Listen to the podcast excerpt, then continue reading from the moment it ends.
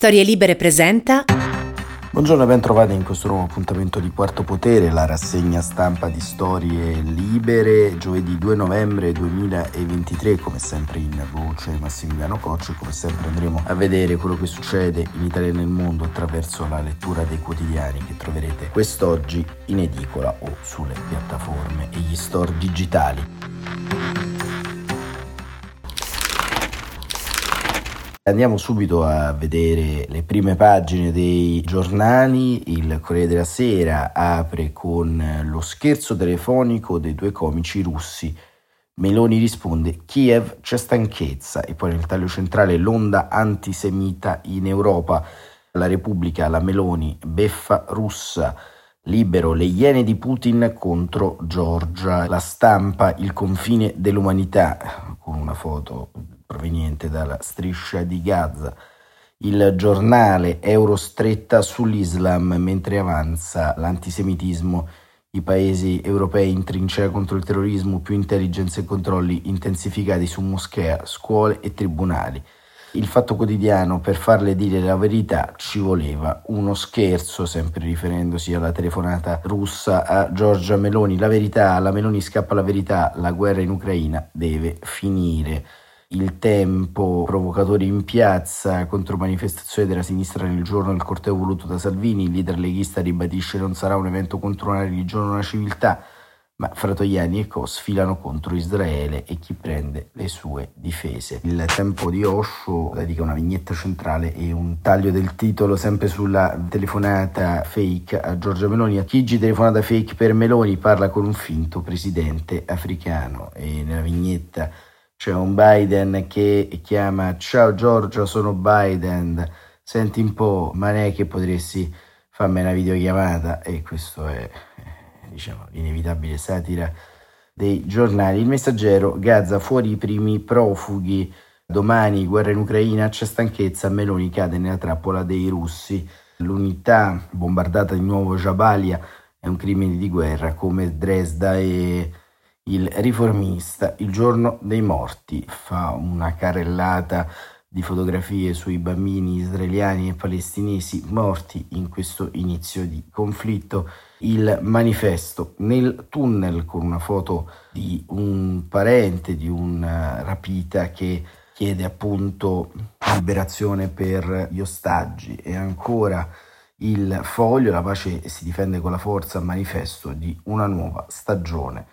Queste sono le prime pagine, ma entriamo subito nelle notizie con il racconto, la storia di questa telefonata che insomma tutti chiamano scherzo, ma che in realtà è un pezzo della guerra ibrida che Mosca conduce contro l'Occidente. E ce la racconta Fabrizio Roncone con la sua penna sul Corriere della Sera a, pagina 14 L'annuncio della chiamata, lo squillo a Palazzo Chigi e l'accento strano alla cornetta, storia di un pasticcio alla Totò, il leader farlocco e la falla nella verifica della richiesta di colloquio.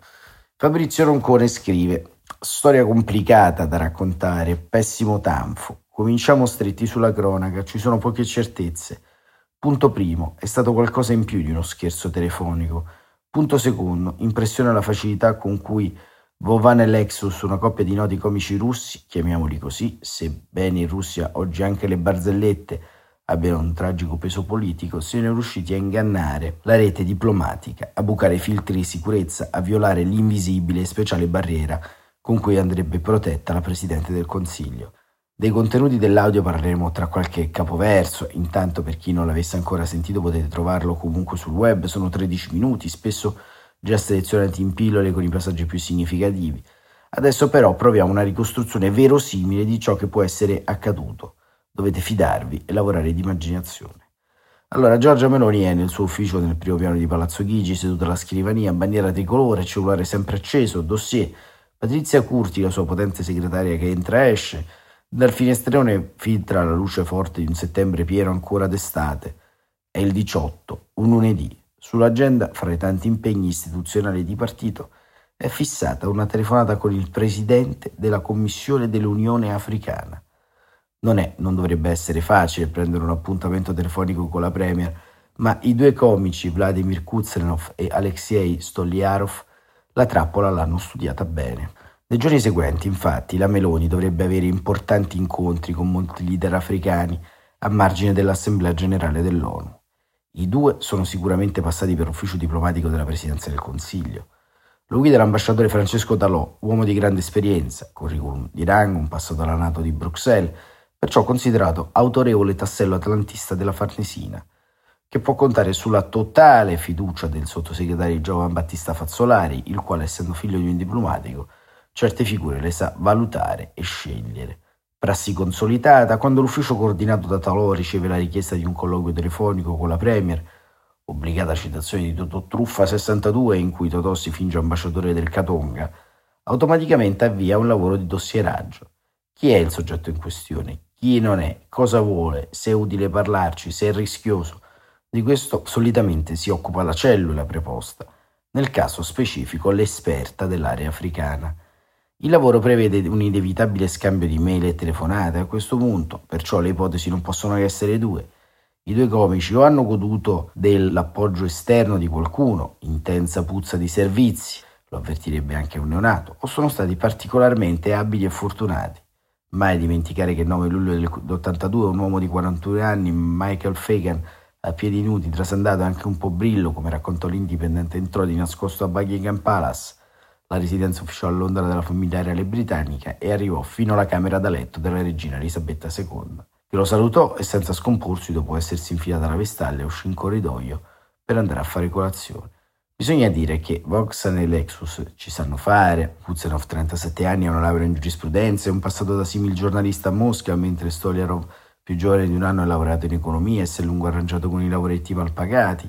Nei loro scherzi telefonici sono caduti in tanti l'ex cancelliera Angela Merkel, il primo ministro Pedro Sanchez, il principe Harry, il presidente turco Erdogan. Una volta nel 2015 riuscirono a convincere Anatol Giordi a essere in linea con Vladimir Putin.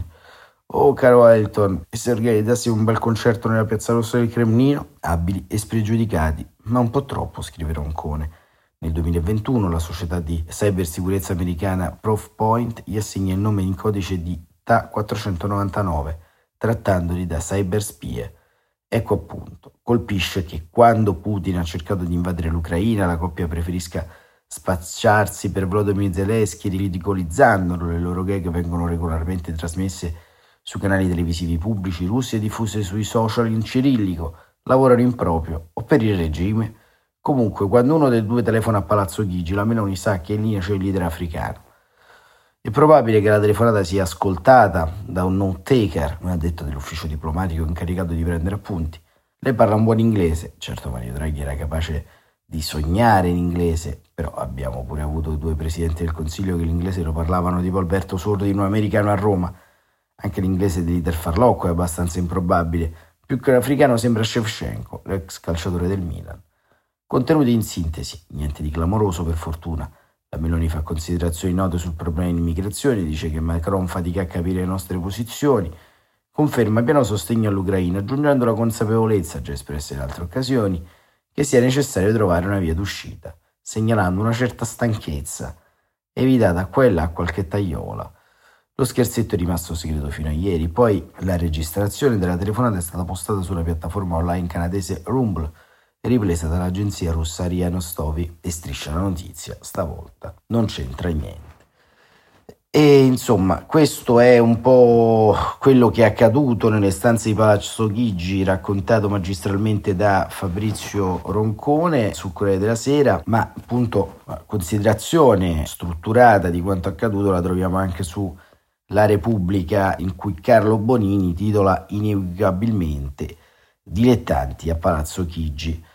Sarebbe bello, dice Bonini, poter ridere della sgangherata telefonata della nostra Premier, beffata dalla coppia di burloni Voxan e Lexus, l'anagrame Vladimir Kuzanov e Alexei Stoliarov, un passato giornalisti e un presente da comici, per dirla con Palazzo Chigi, da impostori in odor di servizi. Ma purtroppo la faccenda è estremamente seria per quel che svela delle personalità della postura di Giorgia Meloni e per la disperante fotografia che offre di chi è lei intorno dovrebbe proteggerla da incursori maramalde anche e soprattutto da se stessa. Per quel che se ne sa e per quel che Voxan e Lessus raccontano la nostra Rosalba Castelletti, che ieri li ha rintracciati a Mosca, il 18 settembre scorso i due russi riescono a fissare un appuntamento telefonico con Giorgia Meloni con la stessa facilità con cui si fissa una visita al dentista. L'interlocutore si qualifica come presidente della Commissione dell'Unione Africana, il 73enne Moussa Faki, e chi prende nota della richiesta e la istruisce, direi con l'ufficio del consigliere diplomatico della Presidenza del Consiglio, ci casca con tutte le scarpe. Non è dato sapere se controlli l'effettiva identità e utenza da cui quella chiamata proviene, né è dato sapere se attivi le nostre strutture diplomatiche per un controllo. Certamente non viene neppure per un attimo messo sul chi vive dal forte accento russo dell'inglese che parla il sedicente africano, che peraltro è nato in Chad, come agevole verificare da una ricerca su Google, e dunque se proprio un accento deve avere nel parlare inglese, lo avrebbe francese. Il 18 settembre, dunque, il farlocco Fachi viene diligentemente richiamato da Palazzo Chigi a quell'ora e a quel numero che ha fornito. E una pimpante Meloni, che l'ho incontrato una sola volta in aprile, gli serve il tempo, la confidenza, il paternalismo gradasso che si hanno con gli amici al bar. La sventurata Premier, talmente compresa dal suo ruolo e dalla ciclopica considerazione che ha di se stessa, che nell'interminabile conversazione con l'africano posticcio vede bene di abbandonarsi abbraccio a scivolose considerazioni sulla guerra in Ucraina e della tenuta dell'alleanza occidentale, sulla crisi migranti, sulle politiche di Macron in Niger.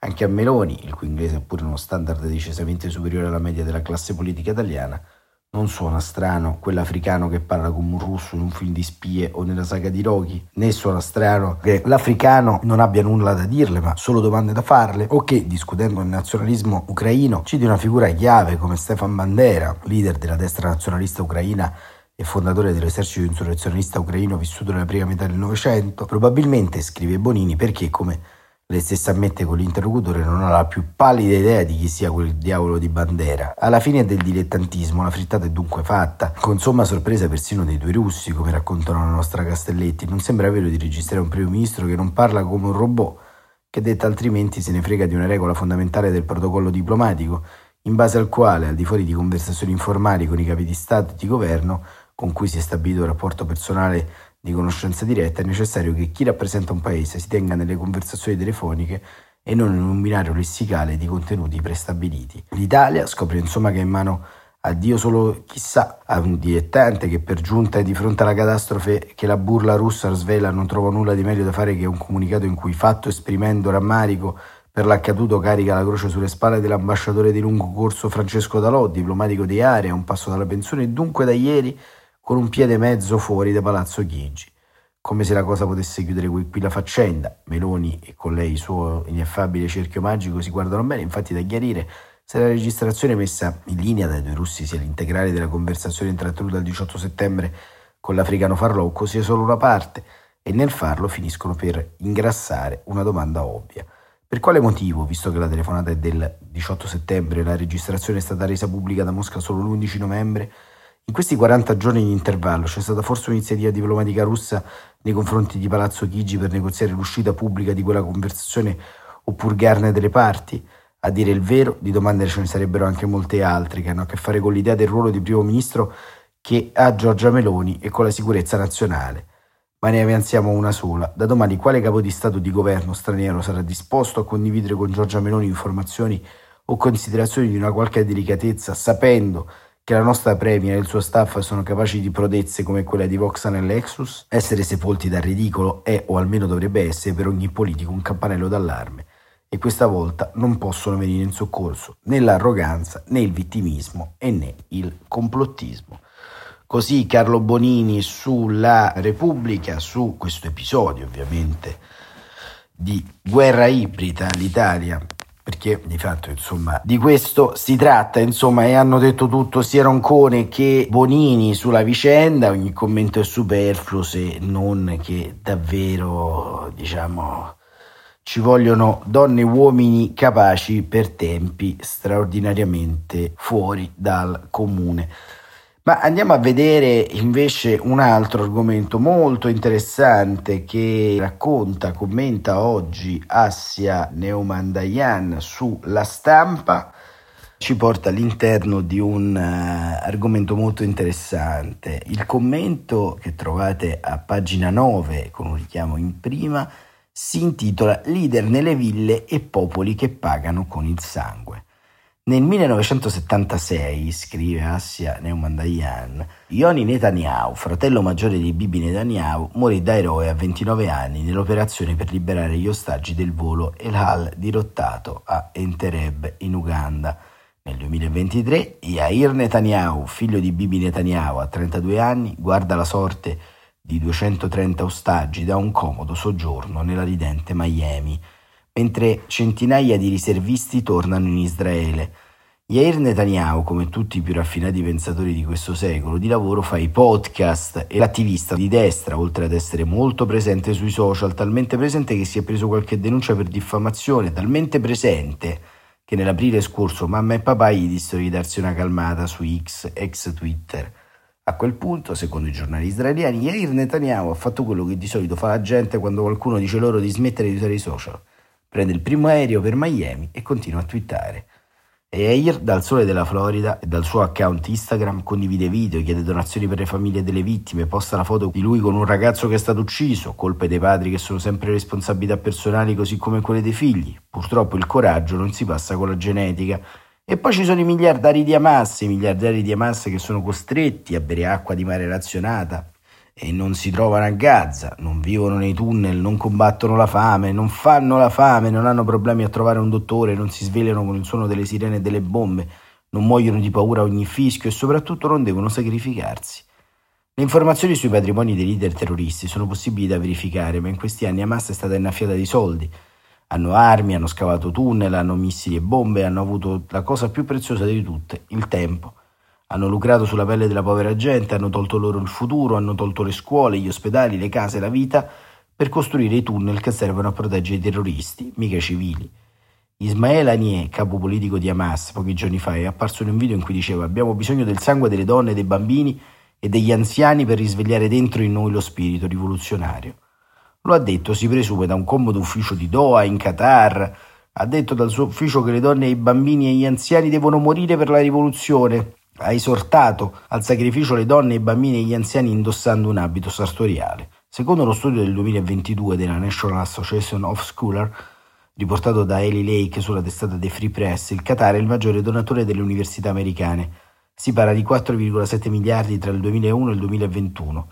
Da Yale ad Howard, passando per quasi tutte le università americane, abbiamo visto come sarà la futura classe dirigente americana gente che strappa i manifesti con le fotografie degli ostaggi, gente che chiude gli ebrei in biblioteca, che li minaccia di morte, gente che fino a ieri diceva che l'head speech era il peggiore dei crimini contro l'umanità, gente turbata se qualcuno gli faceva bu alle spalle e doveva andare in terapia.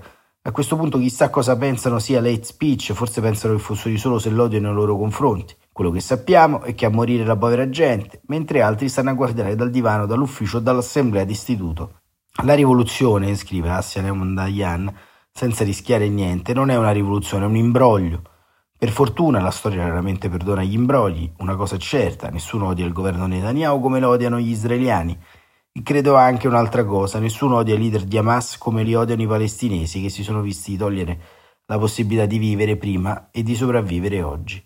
Credo anche che questa futura classe dirigente americana non abbia in realtà nessun futuro, al massimo potrò fare un podcast sulle vite degli altri, perché della loro non rimarrà niente. E con questo articolo di Assia Neomandayan si chiude la rassegna stampa di oggi. Grazie davvero per essere stati con noi e buon proseguimento di giornata a tutte e a tutti.